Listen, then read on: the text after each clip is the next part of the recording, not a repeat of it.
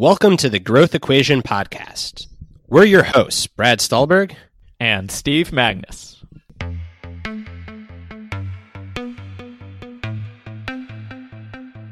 Hey everyone, welcome back to the Growth Equation podcast.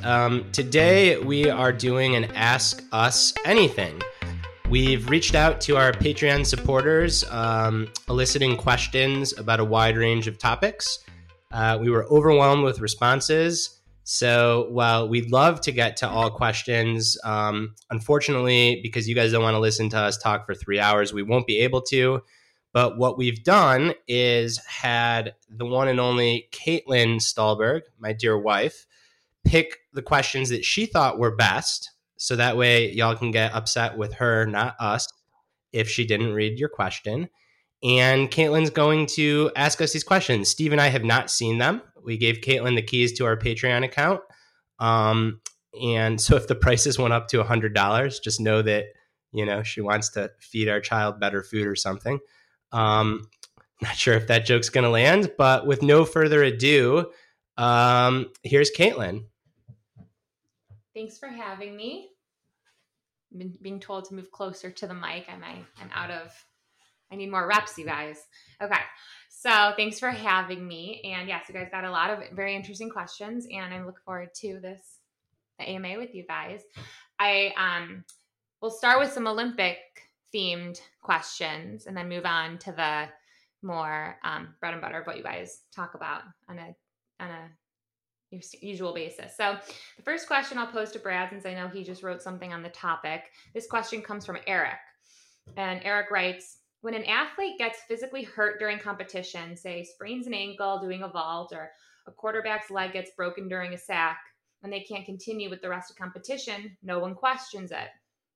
They get attended to by doctors and carried off by teammates, and they get put on a stretcher, and everyone, you know, that's just what happens. That's part of the game. What needs to change, and what will it take for mental injuries to be treated the same way by fans, by announcers, by sport organizations, accepting that the athlete is injured and can't compete, showing them compassion rather than anger? So obviously this is in our Olympic segment because of Simone Biles in particular.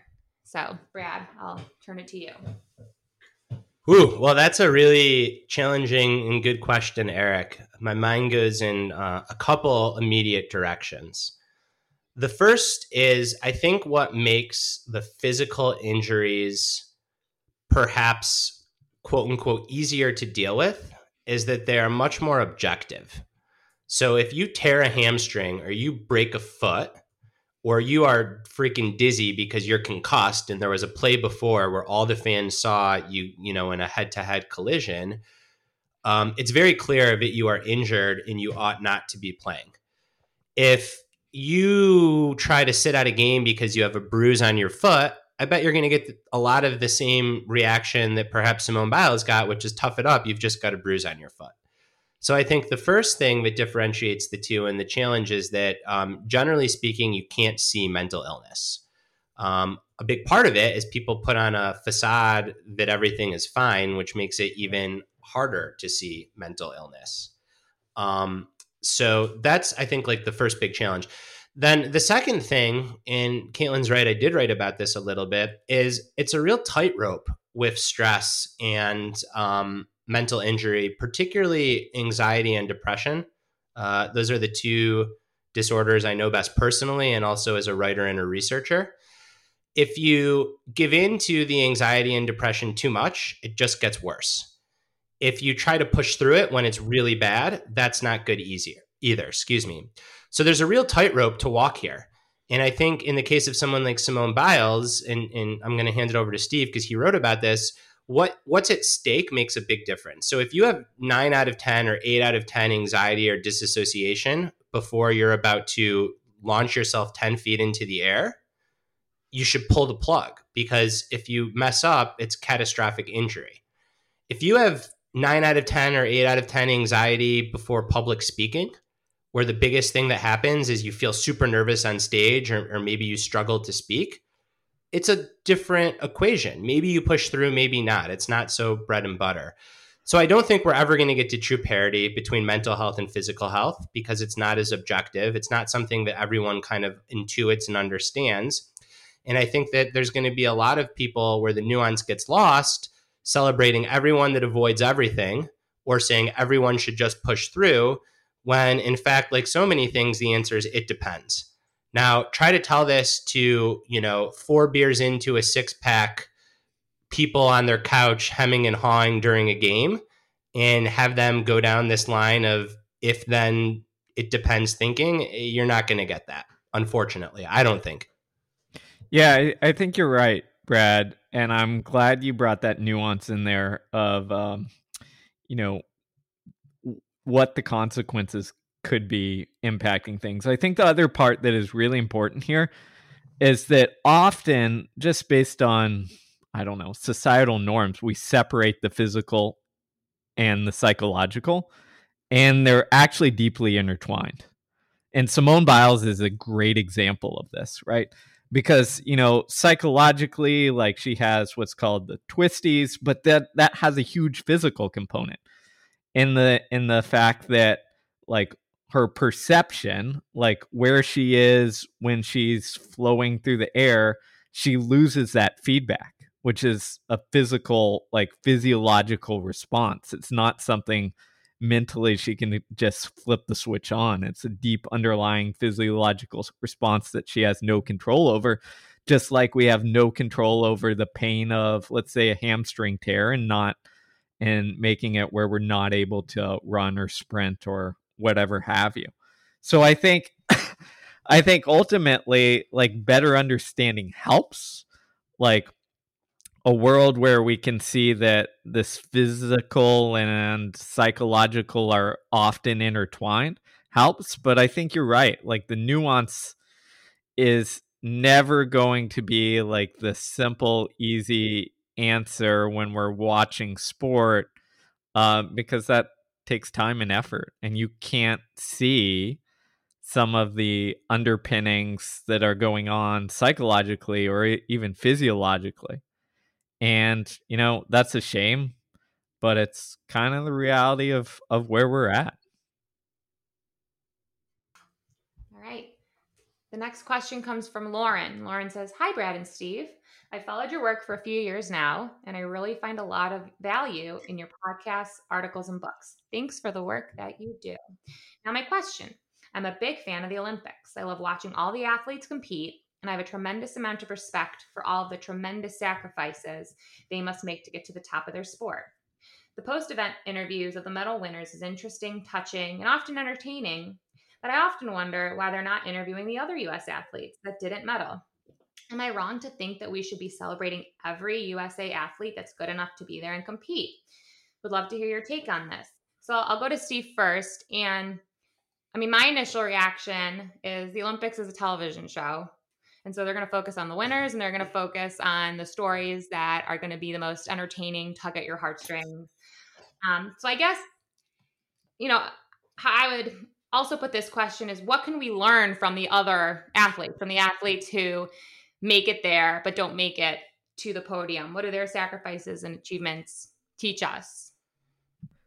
You know, that's a really good question. I think a lot of it has to do with how we view and see competition, which is we often see it through this binary lens of either you win or you lose. And we have this kind of obsession with winning.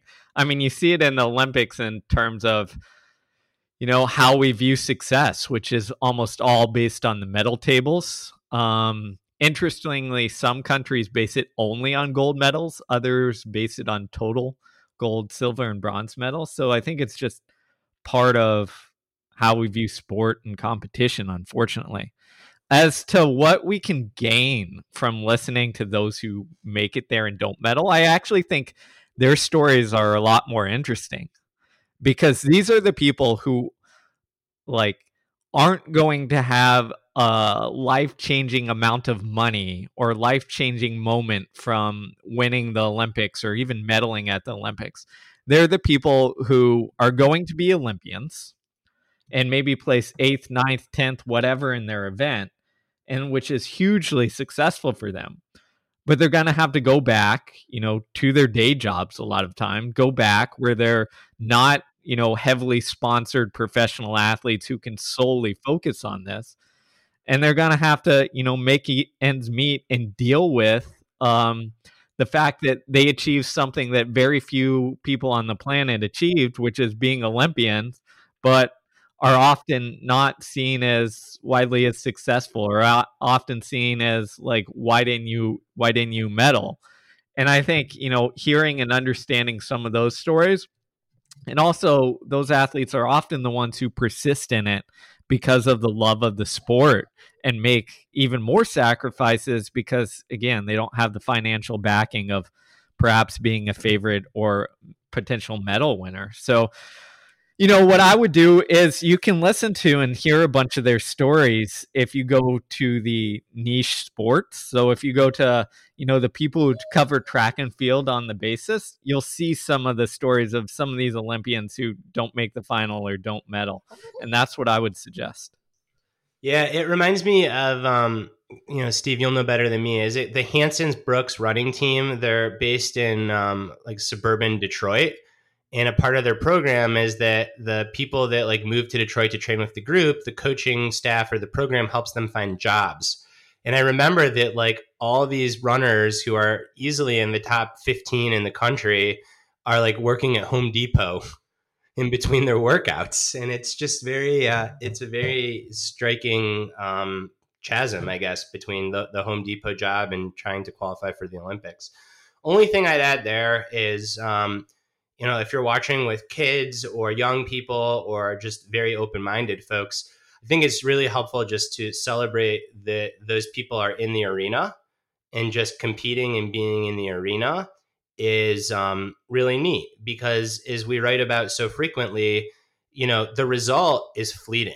Like winning a gold medal, you're up on that stand hearing the national anthem maybe for 3 minutes at most, but the 5 to 25, in some cases, years that led up to winning that gold medal, the people you trained with, the things that you learned about your body, how you learned to manage the highs and lows, that's the stuff that regardless if you got gold or finished 8th place, basically all athletes have in common. And that's the stuff that I would argue makes you, quote unquote, more successful in life. Great. So we're going to leave our Olympic segment and move on to a question from Marshall. I love this question. Marshall says, I've been thinking a lot about self-care versus self-absorption. At what point does self-care move over and become self-absorption? Also, what is a true definition of self-care? I really struggle with this as I try to follow, it is in giving that we receive and mood follows action. Specifically, if I give myself time and energy, if I give my time and energy to someone else or to some activity, I feel a lot better about myself. But I think some people, myself included, might take self-care too far and make it an excuse to avoid hard things or avoid putting oneself in an uncomfortable situation or in a gross situation. So basically wondering how you toe the line between self-care and self-absorption. And I'll say that, you know, I put myself on the other end of the spectrum. I think I tend to be worried either about a perception that I'm self-absorbed or about actually acting in line with that, such that maybe I don't do self-care enough. So Brad, I'll go to you first. And then we can talk about how to give me space to care for myself. So the first thing I'd say is, I don't know if it's that you don't do self-care enough, or if sometimes it feels in the moment easier to like be anxious and to worry and to just do something than to actually give yourself space. So sometimes I think like in your situation that doing something is maybe the self-care. Well, and I think also sometimes, and I can make lots of generalizations about being a woman and being a mother, but I think that the thing I want to do is the caring for someone else, right? So like, how do you then, you know, it's more complicated than it might seem. Yes and no. I'm going to give like the, like a very kind of Eastern philosophical tradition perspective, which is to pay close attention to what's happening in the present moment. Yeah. And then to ask yourself, like, what will help me? if you're feeling like you need help. Is it giving others? Is it mood follows action? Is it resting? Is it some combination of those things? So I think it really starts with kind of shutting out the whole cultural like humdrum of self-care means, you know, getting a facial. Self-care means having your neighbors take care of your kids. Self-care means taking care of your kids, because self-care can mean a million different things to a million different people. And I think that when you get caught up in that, you kind of forget that like what actually matters is pay close attention to like, what are you experiencing and what do you think will help? And then after you do that, treat it as an experiment. Did it help or did it not help? I think particularly on this notion of like sitting in bed and resting versus mood follows action, they're both really effective strategies. It just depends on when you use them. And the only way to learn is to experiment and to pay really close attention to kind of what you get from each. Can I give a quick anecdote that may or may not be a little bit of a non sequitur, but I was talking with a neighbor for a while about some challenges that I had over the past week and the emotions that it brought up. And she sent me a text that said, "Don't forget to give yourself some love today. Go easy on yourself, replenish and restore." And my response to that was, "I don't know how to do that." What do I do? Like, I need more direction. You know, I think, Brad, you nailed it in the sense that the main question you need to ask is, does it actually make a difference and does it actually help? And a lot of times, you know, Caitlin, you gave a great example there, is we don't know what helps or what we should do or if it'll work or not until we try something. And that's where that awareness comes in the sense that, you know, try something. Going for a walk, like resting, like sleeping in, taking a nap, whatever your self-care thing is, like try it. And if it legitimately like puts you in a better place, makes a difference, then keep it and try it again. And if it doesn't, like try something else. Another thing that I'd add in here is like on this balance between self-care and self-absorption is get an outside perspective. You know, you just gave an example of a friend shooting you a text. And what that reminds me of a lot of times is in my own coaching practice where I watch someone else who's beating themselves up or obviously needs rest or recovery. And I can see it, but they can't see it in their own life. They feel guilty for taking it or something like that. So having an outside perspective, whether that's your spouse, a coach, a therapist, or a good friend, I think that goes a long way to helping us figure out where we are on that spectrum.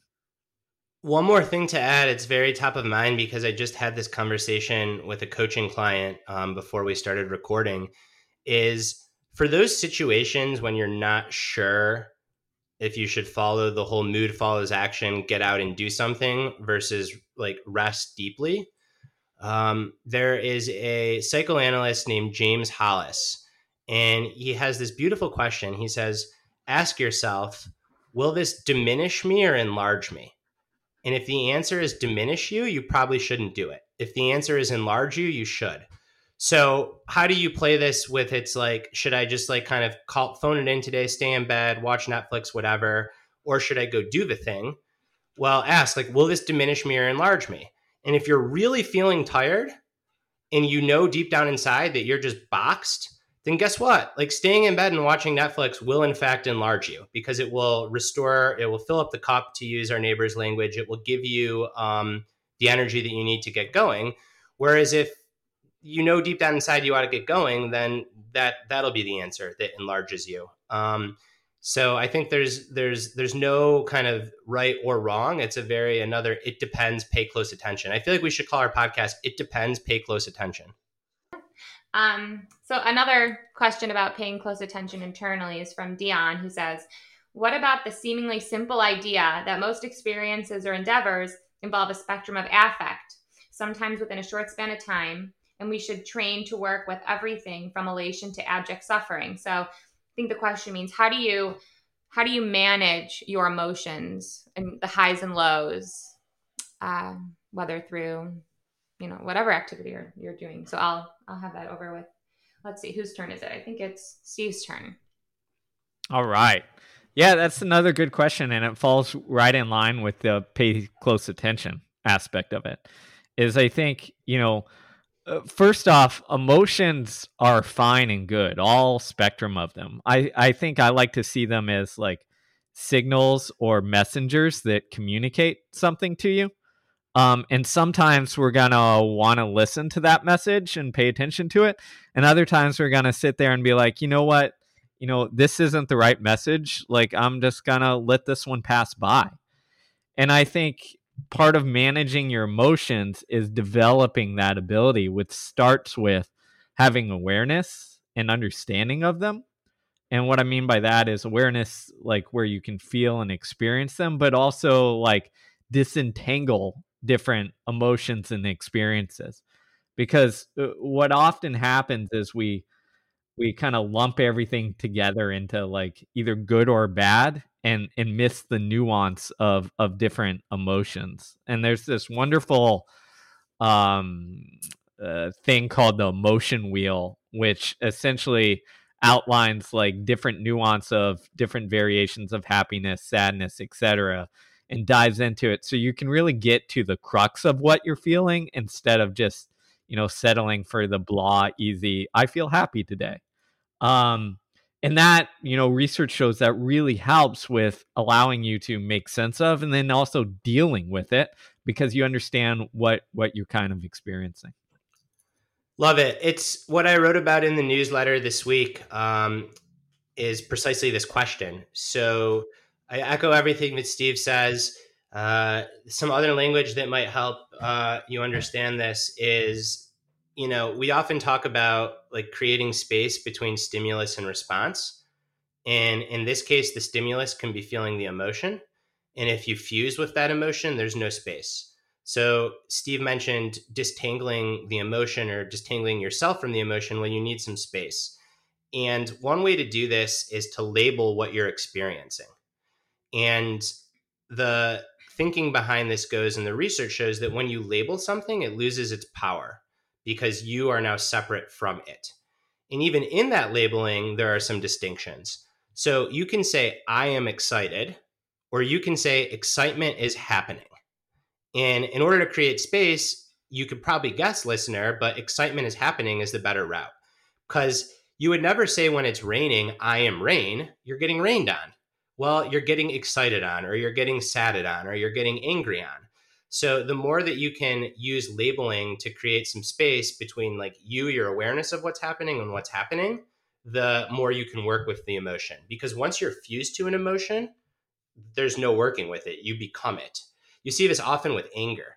Thich Nhat Hanh writes beautifully. He's got a book called Anger about the worst thing we can do with anger is to fuse with it, because then we just are anger. Whereas if we can create some space, then we can experience anger. And for positive emotions, or even negative emotions that feel really important to fully experience, maybe such as grief, you can choose to fuse with grief, but then you can choose to create some space. So it's really about opening up that choice. How much do I want to ride this wave versus how much do I want to become the wave? And as Steve mentioned, like the more granular you can be in naming the emotion, the better. And the more that you can use language of, again, anger is happening, grief is happening, excitement is happening, happiness is happening. You know, it sounds kind of trite and so simple, but language shapes how we think. And if you start doing that for a few days, my hunch is you will actually start to find some more space. I mean, I know this. I see this with coaching clients all the time. The example I like to use in the athletic realm is if you've done any sort of endurance sport, you know the difference between various like degrees of pain and fatigue, right? You can understand when a pain is just, you know, the experience of working hard versus when the pain is an injury that could, you know, derail your attempt or lead to something damaging. You learn that nuance. Well, we need to learn the same sort of nuance of the emotions that we feel and experience so that we can disentangle them, have space, and, you know, respond in the appropriate manner. Great. So this next question comes from John, and I think it touches a little bit on what some of the questions we've had previously, but I think it also warrants just being addressed head on. Is how to focus on efforts, not outcomes. Simple as that. So I will give this one to Brad. I'm going to go right to what we wrote about in the Passion Paradox, the 48-hour rule, which can be the 24-hour rule or the 72-hour rule. It could probably even be the one-week rule, but it basically states the following. After you experience an outcome, be it a really good outcome or a really bad outcome, you should give yourself a set window of time, let's say between 24 hours and 72 hours, to really experience all the emotions that come with that outcome. If you won, you can gloat, you can be proud, you're the best. If you lost, you can be sad, you can despair, you're hopeless. But after 24 to 72 hours, get back to doing the work itself. There is no better cure for being overly excited that you won a medal or overly bummed that you didn't win a medal than getting back in the weight room. There is no better cure for missing a bestseller list or for making a bestseller list than starting to write again. And this really does go both ways, because Steve and I have missed bestseller lists and we've been really bummed.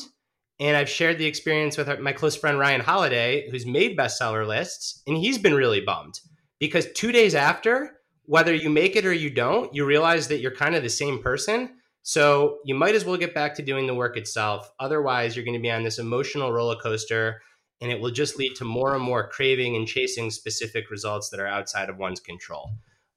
So I believe that we also have a long time ago Growth Equation post titled "Do the Work, Do the Work, Do the Work," and that is my advice to this question. It's the advice I give myself when I feel myself getting caught up in emotion. Yeah, I couldn't agree more. I love that rule. I think the other part of it, and this ties into it, is just be aware of how you judge yourself. If you're consistently judging yourself based on the outcome, then like that is just a little reminder indicator that you need to shift how you're rewarding or incentivizing yourself. You know, again, in the athletic realm, I see this all the time whenever an athlete is sitting there talking about, you know, their place or their time and how, you know, this was good or this was bad. And I have to get in there as a coach and remind them, wait a minute, like, where was your effort at, right? Like, how did you execute on what you were planning to do? And I think, like, outside of that athletic realm, taking that same mindset, reminding yourself to incentivize, reward the effort, over judging yourself based on the outcome is just, you know, something to keep you on track as well. Great. So our next question comes from Gonzalo, who says, any thoughts on how actively participating in social media makes highs too high and lows too lows? Why do you think pro athletes expose so much and so frequently to the opinions of non-peers? So I'll lend this one over to Steve. And like my immediate reaction, and it's very short, and it's why I would not make a good podcast host, is like that they're human and they probably just do it at the same rate that we do, but they're famous, right? So that's why we see it. But it is also interesting because they are, right, exceptional at what they do. And so they are, by definition, you know, making these statements out to people who don't really get it, you know, don't have the same perspective and don't have the same experience as they do. So yeah, Steve, what do you have to say about that? You know, I think I'm going to just turn the podcast over to you, Caitlin, because you nailed it. They're human. And we like to keep, you know, world-class professional athletes and hold them on a pedestal, but they're human beings just like the rest of us, and they respond to things just like the rest of us. You know, I'll never forget a couple of the different conferences I've been to with professional sports teams. And for a while, the conversation was like, how do we get these athletes off Twitter at halftime? You know, because they're looking and seeing professional athletes looking and seeing the response of fans at halftime, you know, while the game is going on. And that just shows you that, again, they're human beings. Like, they're susceptible to the highs and lows, susceptible to those hits of dopamine and feeling good of seeing people celebrate you, and also the anger and angst that comes with criticism as well. It's really freaking hard to like step away from that. So, you know, the bigger question, which I think Brad is going to get at a little bit, is like, being aware of what role social media plays in your life and like setting limits and boundaries, and even asking the question if it's worth it. And if I was a professional athlete, you know, who had a guaranteed contract and didn't need the followers or fans to, you know, support my business, I probably wouldn't be on it, you know, but some people have to, and because it's part of the marketing game and it allows them to do what they do. So it's a very difficult balance to wrestle with there. Bingo. You read my mind. So I defend social media because like there are some positives. And I think, Steve, for us currently in the work that we do, it allows us to reach many people, and it's pretty instrumental to us being able to do our jobs. That could change. If we write a book that sells a gazillion copies and we have a gazillion newsletter followers or Patreon members, then maybe we won't be on social media then. Some athletes need it for the same reason that we do, because their stardom or their rise cannot just be the sport itself. That said, it is pretty mind-boggling that stars spend so much time on social media. If I was coaching a young kid coming up in sport that was truly a star, I would really try to point them in the direction of the Greg Popovich, Tim Duncan approach. So Tim Duncan is widely regarded, I think, as the best power forward of all time, if not top two, top three. Greg Popovich, widely regarded as one of the top five coaches of all time. You watch Tim Duncan and Greg Popovich do a press conference, they give the media nothing to work with. You know, give us your thoughts on the game, Coach Pop. They score more points than us. Well, can you say more on why that happened? Yeah, they put the ball in the hoop more times than we did. Tim, like, how do you feel? I feel great. Can you say more? I won a championship. Tim, how do you feel? Losing's really hard. Like, what's going through your mind right now? I just told you, losing's really hard. So both of them are going to be remembered as stars because at their crafts, they're top of the world in what they do. I don't know if it was just a personality temperament that they're just super introverted, or if it was a conscious choice. But seeing this whole like hullabaloo with Simone Biles and Naomi Osaka, it makes me think like if it was a conscious choice, it was brilliant. Because if I'm Naomi Osaka going forward and press conferences are really hard for me, I'm studying Tim Duncan, Greg Popovich game tape. And I'm taking their approach to press conferences because, yeah, there might be a rule you have to do press, but guess what? There's no rule that you have to give answers. And if anything, like Tim Duncan and Greg Popovich, I probably remember their press conferences more than any other athletes because they're so jarring because they just don't say anything. And when they do say something, it's like very intentional and the message is clear, right? So I'm with you 100%. I think that, you know, you have to weigh its benefits and its downfalls. And if it's causing you a lot of angst and anxiety and whatever have you, then it might be best to get off of it. So I'm going to do a shameless plug. Listeners, please, please, please buy our books and support us because I can speak for myself and I'm going to speak for Steve too. We would love nothing more than to be able to be like, we wrote this book. Why'd you write the book? Because we wanted to. What's in the book? Read it. Do you think the book is good? Yeah, I wrote it. So it wouldn't make me a good podcast guest, but if we could ever get so big time that that's how we could respond, this is my pledge to you podcast listeners that I will become the Greg Popovich presser of the whole like publishing industry. And I hope my agent's not listening. All right. So our next question comes from Luke, and shifting gears, he says, what do you all think COVID has exposed in our society? Especially the recent COVID resurgence that despite the readily available ability to squash the spread, what has that resistance to the vaccine exposed or revealed in our society? And could even be good things. That's what I wanted to end on. It could even be good things. We all need some good things. I want to end every phone call I have now. I was just talking to my sister and we were, you know, doom spiraling for like half an hour. And then at the end, it's like, tell me something good. I just feel like, you know, and you can even opine on what that means. So infant mortality, I believe, is at all-time lows. This is where we are at. So infant mortality, all-time lows. Violent wars, all-time lows. Yeah, there's a lot to really be concerned about. And it's really hard to hold both of those things at the same time. So to what does it expose about society? I think three big things. And I'm going to go Tim Duncan on this to not get myself in trouble.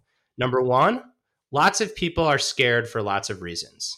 Number two, media bubbles have a bigger impact than we think. Number three, lots of people are dumb. Man, you're giving me a lot to work with. How about we take the last one as education is very important? No, because lots of people are quite educated and make the same choice. So it's tribalism. Yes. And it's four things. Because I do think that there are people who are dumb and there are people who are uneducated because dumb people chose to not educate them. Okay, that's fair. I mean, I think, you know, the bigger thing it shows, and I'll try and stay relatively positive, is how much tribalism and what we tie our identity to impacts our thinking and beliefs. Because as you rightly pointed out, there are some very smart people who go against what all the research, all the science, all the data, you know, clearly points towards. And how does that happen?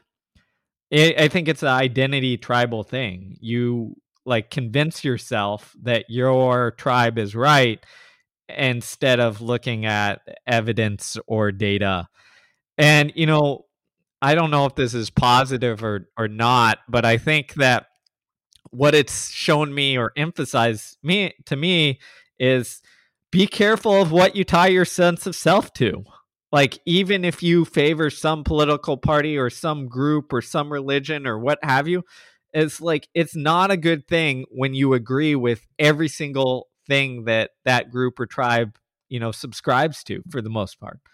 You need to have the ability to think and like see data and change your mind based on evidence and facts. And if you can't do that, then that's a real problem. And I think we're seeing that real problem in society. So for myself, it's pushing me to like gain that awareness to keep myself from drifting too far to any identity and, you know, making sure that I can always think. And to work with like anger. It's a conversation we've been having a lot because, yeah, like, is it like me to jump to people are dumb? No. Do we have a 3.5-year-old child that is unable to be vaccinated? And do I feel like I have just no time for people that are refusing to get vaccinated because they endanger my child? Absolutely. And my intellectual brain can say, yeah, they might be educated, uneducated, they might be scared, they might be in a bubble. But if, you know, my town becomes a hotspot and my son gets COVID, you know, at school, then I'm going to be pissed off because this is avoidable. So it's really, really challenging to practice what you preach when, you know, there's been a lot of questions on emotion, when emotions are running high and things really matter. Yeah, and the tribalism's bad. We'll put it in the show notes, but there was a really good, we had it in our newsletter maybe a month or two ago, and we do avoid politics. But I think this was broad enough that we felt it was more just like sociology. But George Packer wrote a really good story in The Atlantic about kind of the chasms in American culture and how they're all connected to tribe and narrative, and how in Packer's view, the only way out of this is to start to form more of a American narrative that that seems like an impossible task right now, but I think we have to do it. Otherwise, every time there's anything that requires group participation, it's going to be division.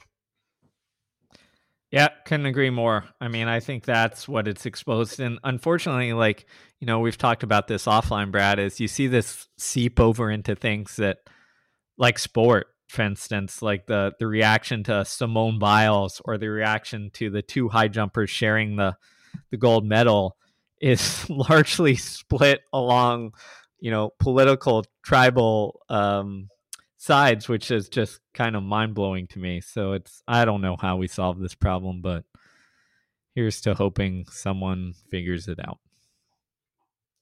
Okay. So now we're going to go to a really fun topic because everyone loves to talk about nutrition and what we eat. Oh, wait, you're asking the hardest topic. I thought COVID in politics was the hardest topic. Now nutrition, it gets harder. Real tribes in this one. No, I specifically put this question next because it's, you know, everyone loves to talk about this stuff. So this question's from Michael and it says, I love to hear you guys talk about nutrition. It seems to be such a huge part of wellness.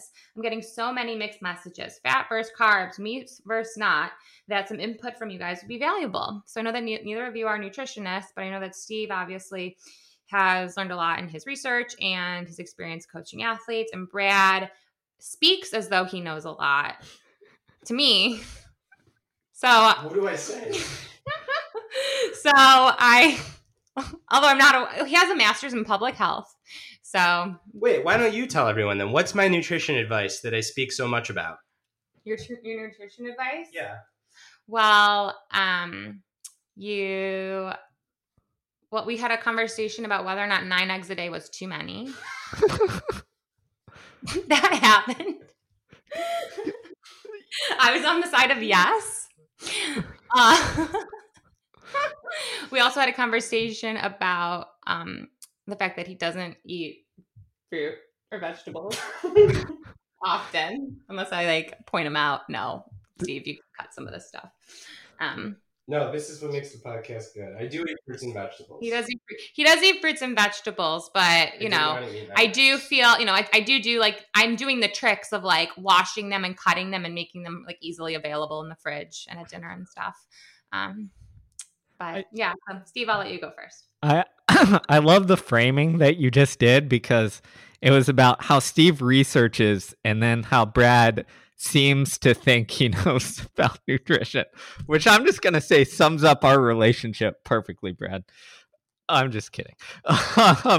Anyways, when we talk about nutrition, we could have, I don't know, probably 10 episodes on this topic if we really wanted to dive into it. But whenever nutrition comes up and we're asked fat or carbs, where does that fall? What diet is best? I'm always reminded of this class I took in grad school that was nutrition, history of nutrition, essentially. And the professor put up a couple slides that went back to the mid-1800s on the prevailing dietary advice at the time. And basically every decade or two, it switched back and forth, from once we understood what macronutrients were, where, this food was the devil, and then carbohydrates were the devil, and then fat was the devil. And it just flipped back and forth from, again, the late 1800s until today, essentially. And I think that is, the prevailing wisdom that kind of takes hold is we like to, again, get in our tribes and demonize when the reality is that all food is both good and bad. And that the basic gist of it should be keep it really simple unless you suffer, from something that is very, I don't know, specific. For instance, keto can work very well with a very specific population of diabetics, for example. There's some research on that. But for most of it, it's don't overcomplicate it. Make it something that's sustainable. Eat food that is real. Don't sweat too much about it. Make sure that you're not over consuming and you're exercising and all that stuff so that you're burning about as much as you take in. And if you do that, you'll be fine. So that's my gist. Yeah, I was getting dogged on. My gist is very simple, and it's just pure Michael Pollan, which is eat real foods, not too much, mostly plants. And it is true. Caitlin does have to push the plants on me. But that's it. And if you wanted to go a level more nuanced, yeah, if you want to, if you feel you would be healthier at a lower weight, then run a short caloric deficit. If you feel you want to gain weight, run a short caloric surplus, do that over time, make incremental progress. If you are connecting how you look or your weight to your identity and how you feel, it's probably time to at least talk to a friend about what you're experiencing, if not a professional. And it is really tricky because there's a ton of disordered eating in this country. 66% of adults are overweight or obese. And among the 33% who are, eating disorders are seeing a recurrence and prevalence. So it's really hard to eat well in the 21st century right now. And I think this is very much tied into an industry that's a gazillion-dollar industry that's based on all these myths about how to eat well. Whereas if you just ate food, as Michael Pollan says, and moved your body, most people are probably there. There are allergies, there are certain chronic conditions, but most people eating real foods gets you there. Yeah, the only thing I'd add there is stay away from simple narratives and stay away from demonization of things. If you do that, you're going to be okay. The example I always give to those who have recently had like a very anti-carbohydrate is if you look at the diets of some of the best runners in the world, the Kenyans, like it's like 90% of their diet is carbohydrate, with a very large percentage of that being pure sugar from the tea that they consume quite frequently. So, and you know, why can they do that? Because they're running like 100 miles a week, so they can handle it, you know? So again, stay away from simple narratives, be on the lookout for demonization. If a diet demonizes something, then it's probably not, you know, the best diet for you. Thanks. And we got our last question now. This has been really fun. Thank you guys for having me. Our last question is from Peter, and he says, we hear a bit about your approach to writing, but what about fitness goals? What fitness goals do you both have at this stage? Do you set goals like, I'd like to run a half marathon at this pace, or I'd like to lift this much weight, or are you purely process driven? So I'll go with Steve first. I have no goals. And let me explain this. Brad gets on me for this all the time, but for the majority of my life in terms of exercise was very much goal driven, right? I had on my wall, I had times that I wanted to run, right? Plastered on my wall as a kid going into college. Like I always had goals and always had something that I wanted to accomplish fitness wise, exercise, running, performance wise. So part of the last decade of my life has been to get away from that and get more towards like this process and enjoying it for what it is. So my goal, instead of being written down hard, you know, very concrete, is just in the back of my mind. I guess if I had to say a goal was just to stay fit enough where I feel good about, you know, myself. I feel like my exercise is a positive addition to my daily habit. And, you know, I feel okay where I can go on runs with people and not feel overly fatigued or tired. So I base my entire exercise off of that, which means I run most days, but most days it's like 30 minutes to 50 minutes, relatively easy. If I feel like I'm, you know, it's becoming a little more difficult, I'll throw in a hard workout here or there to remind myself of what it feels like to feel that pain and that discomfort. Almost none of it is timed. It's all kind of by feel. I don't want to know how fast I'm running. I don't want to know, you know, what my splits are, because all that takes away from, you know, doing or experience the activity for the reasons that I'm trying to pursue it right now. Can I ask you a follow-up question, Steve? How do you stay motivated then? Because I've trained for races and had very specific training plans with a specific training goal, and that's what keeps you motivated. And now in the last, you know, year and a half, I haven't had any races, haven't had any training plan. I'm purely going out, running, you know, whatever I feel like that day. And it's hard to stay motivated because, you know, I'm personally not one of those people who loves to run. I know I'm doing it for the exercise, for the cardio, for the health benefits, for potentially the mental benefits. But how do you stay motivated when you don't have a goal? I tend to set a minimum standard for myself. So like an expectation. So my expectation is that 5 days a week, I'm going to run. Now that could be just like getting out the door, as I said, for like 30 minutes, which in my head is like a really short run, or it could be something longer. But I have this minimum expectation of 5 days a week, I'm going to go out and run at least 30 minutes. And if I do that, it's going to be good.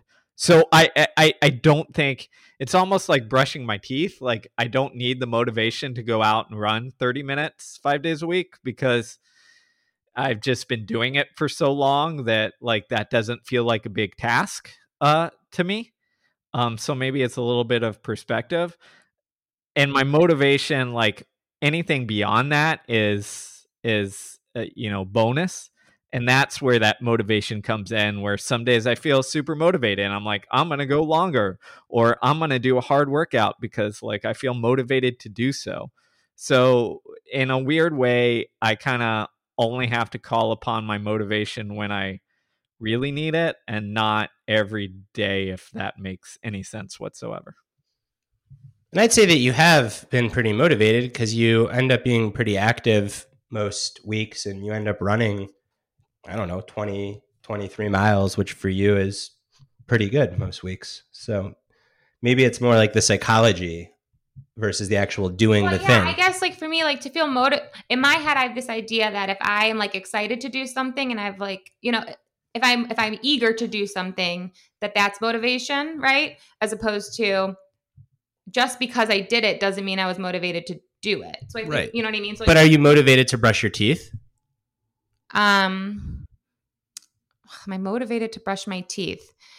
Yes. So Caitlin struggles with this. She's very literal. I think what I'm getting at is like at some point, like the activity becomes a part of what you do. All right. So unlike Steve, I was never the best in the country at what I did. So I did not get burned out on goals, but I also take something that I heard my friend Ryan say, which is I'm not trying to win at my hobby. So it's very easy for me to get too serious about strength training, and then like it just becomes draining. So where I'm at is I don't want to have to think about it. I love doing it. So I hire a coach, because everyone can benefit from a coach. He writes my workouts. He knows exactly the place that this fits in my life. I want to be serious. I want to get better. We joke I want to be as good as possible, but the as possible part is a big part of it. So what are my goals? I want to lift as much weight as possible across deadlift, squat, and bench press. And what's my constraint? Outside of maybe the week or two before I'm going to test, which is maybe at most 3 times a year, I never change my behavior in other aspects of my life because of strength training. So if I'm at a point where I don't want to go on a walk with my dog because I need to rest after strength training, or I don't want to go on a walk with my dog because the next day I'm doing a heavy deadlift, then it's taken up too big of a spot in my life. The good news is I'm not good enough. My coach tells me over and over for that to really have any impact. So back to eating food, he's like, just eat a little bit more food. So for me, what does it look like? I love it because it's got like very clear constraints and boundaries. I train 4 days a week for about an hour and 10 minutes. I have an optional 5th day, and then I'm just super active aerobically, walking, hiking, chasing our kid around, and that's what I do. And then I send the videos to Steve, and he never responds. Never, ever, ever responds. I just, you know, I don't need the external validation of the masses on Instagram or Twitter. I just want Steve. Or me. Or Caitlin. I don't even send them to Caitlin. She's never seen these videos. Maybe she's seen like 2. My coach doesn't see them. I'm just insecure of it. Steve was so freaking fast. And I just want Steve to get one video. And the iPhone makes it so easy. All you got to do is hold it down and hit the little heart. And then I'll see a heart on the video and I'll know it came from you and I'll be content. Just one little heart, Steve. What do I got to do for a heart? I'm just trying to make sure you're never content, Brad. What do I have to deadlift to get a heart from you? I you know, the thing is, I don't even know what is like heavy in deadlifting. So it doesn't compute, you know? Can I lift Steve? I can lift 6 of Steve's and it doesn't even make me the strongest person in my neighborhood. What once you look like Ryan Hall and do what he's doing, then I'll give you that heart, you know. All right. Well, with that, it's probably a good place to end. We appreciate y'all coming along for the ride. Thank you, Caitlin, for being such a wonderful moderator. We'll probably do this again in a couple of months because it's fun for us. It helps us to refine our thinking. It lets us know what topics you guys are all wrestling with. And, you know, pay attention. It depends. I think that is the biggest theme. And hold us accountable. You know, our job is to provide a toolkit of different tools that work in different situations. And that's what we try to do in our writing, our podcast. And your job is to have those tools, understand them, listen to what we have to say, but also through your own life experience, figure out when it makes sense to use what tools.